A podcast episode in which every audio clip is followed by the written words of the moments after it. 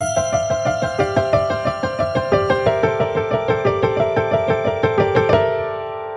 Co myslíte, kolik odvahy a odhodlání je potřeba k tomu, abyste změnili zaměstnaneckou jistotu za podnikání? A je to vůbec jednoduché ve věku, kdy už máte vnoučata a mnozí si řeknou, hm, už jsem makal dost a zasloužím si i větší klid. Můj dnešní host je autorka knih pro děti, lektorka a zakladatelka nakladatelství knihy radosti. Jak sama říká, investice do vzdělání je jediná investice, která se zaručeně vyplatí. Mým dnešním hostem je Eva Gmentová. Evo, krásný den, moc děkuji, že jste přijala pozvání natočit podcast. Já taky moc děkuji za pozvání, jsem tu hrozně ráda a zvlášť teda v dnešní den 8. března. Krásný den všem od mikrofonu přeje Kateřina Haring. Řekněte mi, co vás inspiruje?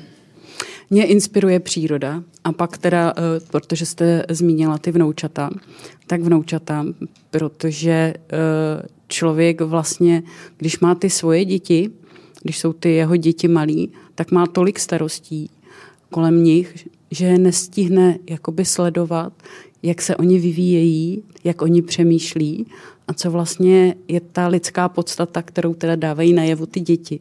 Hmm. A to je to, co mě jako strašně inspiruje i jako právě v těch v tom psaní těch knih, že se člověk otevře tak jako ty děti.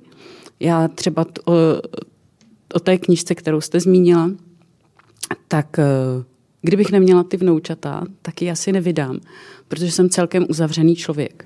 Hmm. Předpokládám, že vás i nabíjejí, nebo je to ano. něco jiného? Ano. Co vám ty síly naopak bere? Lidská hloupost. Hmm. Kdo to řekl, že schůz, uh, srážka s blbcem je horší než a teď už nevím co, ale tak, to je jedno. Taky teď zrovna nevím, ale myslím si, že to řekl pan Verich. Ne, že nejhorší je srážka s blbcem. Nejhorší tak. je srážka s blbcem, ano. Pan Verich. Je něco, co byste chtěla změnit? Ve svém životě? Hmm, celkově. Eh, ve svém životě nic. Jsem spokojená eh, tak, jak to je, protože jsem si vlastně vytvořila takovou tu rovnováhu životní. Eh, rodina, práce, příroda, prostě koníčky. A ve světě, no, spoustu. Spoustu bych toho chtěla změnit, ale obávám se, že to není v, v silách jednotlivce. V takových těch hloupých tipech jsou na to ty zlaté rybičky, ale ty teď ponecháme asi stranou. Řekněte jedna rada do podnikání, jaká by to byla? Uh, odvaha a vytrvalost. Hezké. Jsou nějaké vlastnosti, které nám třeba mohou pomoci na začátku? Uh, já si myslím, uh, že my ženy jsme od přírody eh, organizátorky. Jsme od přírody statečné, jsme od přírody odvážné a eh, to je to, co do toho podnikání je potřeba. Eh, jeden můj známý mi kdysi řekl, je, ty máš tři děti, no tak to jsi skvělá manažerka. A to je přesně to, že vlastně vy musíte, když máte děti, zorganizovat spoustu věcí, aby to fungovalo. A to je jako přirozenost, naše přirozenost. Ani o tom nepřemýšlíme a umíme to. Takže když to mm-hmm. pak použijeme i v tom podnikání, i v tom jiném životě, tak nám to prostě funguje. Vy jste i lektorka, je něco, čemu se my ženy musíme více učit? Co třeba by nám ještě tu další ingredienci dodalo k tomu, abychom byli ještě, ještě lepší? Eh, já si myslím, že teda je to hlavně můj problém, eh, že se musíme učit porozumět tomu mužskému světu, protože přece jenom jako uh, v tom podnikání uh, se hodně s tím mužským světem potkáváme. Uh, celkově ten biznisový svět je spíš vnímán jako mužský svět. A ono není ale pravda to, že by ženy měly mít ty mužské vlastnosti, jo, jako že by se měly chovat jako ženy. Naopak, ta ženskost, ta intuice, ta vlídnost i jako empatie – to je to, co jako v tom biznise chybí. A když to do toho dáme a ještě se snažíme pochopit ty muže, proč se chovají tak, jak se chovají, nebo proč jednají tak, jak, se, tak, jak jednají, tak pak, je to, pak to prostě uh, zapadne jako pucle, je to v pěkný. No ale zase pak padá spousta otázek, když nemáte ostré lokty, tak nemáte šanci moc prorazit. Uh, nebo no. je to jinak? Co říkají vaše zkušenosti? No, já si, to, já si to úplně takhle nemyslím. Já si to takhle nemyslím. Eh, mě vlastně uh, naučil, naučil jako trošku ve smyslu toho, že jsem pochopila uh, jak to v tom biznise funguje. Můj první zaměstnavatel, co se týče, jako co jsem začala pracovat v pojišťovnictví, pan doktor Stach, a to byl prostě člověk, který říkal, nemusíš jako prostě za každou cenu těmi lokty a prostě se někde vychvalovat, když jako budeš dobře pracovat a budeš mít dobrý vztahy s těma lidma, budeš poctivá v těch vztazích, tak eh, ty obchody přijdou sami, protože tě budou doporučovat, budou s tebou rádi pracovat. A to si myslím, že to je i naše ženská přirozenost.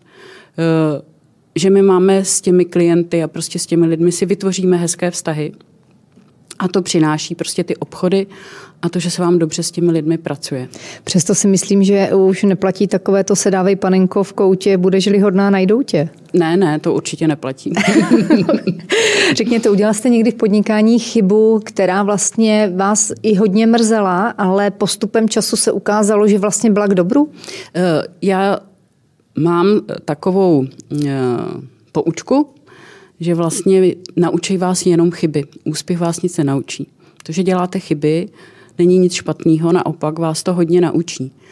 A uh, já si nemyslím v mém případě, že by to byla chyba, to, co se, stalo, co se mi stalo, ale bylo to takové jako špatné odhadnutí situace, kdy jsem vlastně začala podnikat ve vzdělávání, protože vzdělávám v rámci e, finančního trhu, tak zrovna jsem měla takový špatný načasování e, toho začátku toho, toho mého podnikání, protože v té době byl v parlamentu nový zákon, který měl vzdělávání eh, na finančním trhu eh, upravovat, hlavně teda v pojišťovnictví.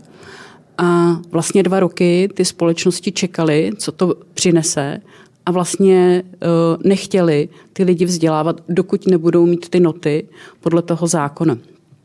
A to byly zrovna ty mý první začátky.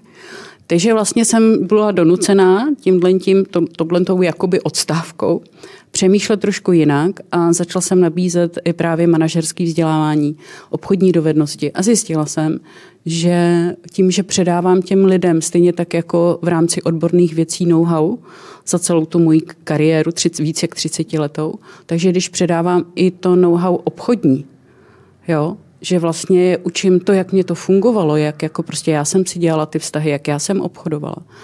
Že ty lidi to je jako zajímá a že uh, se jim to líbí víc nebo jsou raději za takovýhle uh, seminář, než když jim jenom čtete nějaký poučky nebo prostě přijde lektor, který má naučenou nějakou knihu a říká jim, jak by to mělo být.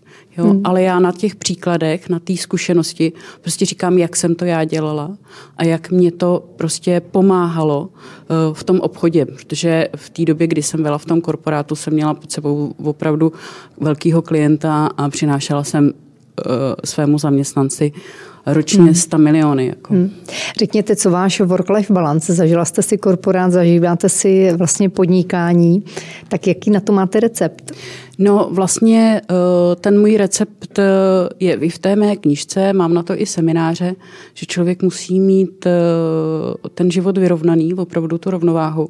A já jsem vlastně odešla z toho korporátu, abych si v tom životě tu rovnováhu udělala protože uh, byla tu zmínka, nevím teda, jestli už jsme uh, o tom hovořili, že už mi není zrovna 20, a že mám vnoučata uh, a že jsem si najednou uvědomila, když jako moje 30-letá dcera přišla s tím, že bude mít miminko, že vlastně moje tři dcery, kterýma, na který jsem teda byla sama, protože jsem byla samoživitelka, že mi strašně rychle vyrostly, já jsem jenom pracovala že vlastně jako mi to tak strašně uteklo, že jsem měla pocit, že mi utek i život. A že jsem si řekla, takhle dál už ne. Chci se věnovat jak rodině, tak vnoučatům, tak sobě, tak věcem, který mě těšej. A plus chci samozřejmě ale dělat i práci, která mě těší a která mě přináší radost. A to je ta rovnováha, kterou jsem si nastavila, kterou si udržuju. Zajímá vás pokračování tohoto biznis příběhu? Celý si jej můžete poslechnout na info.cz.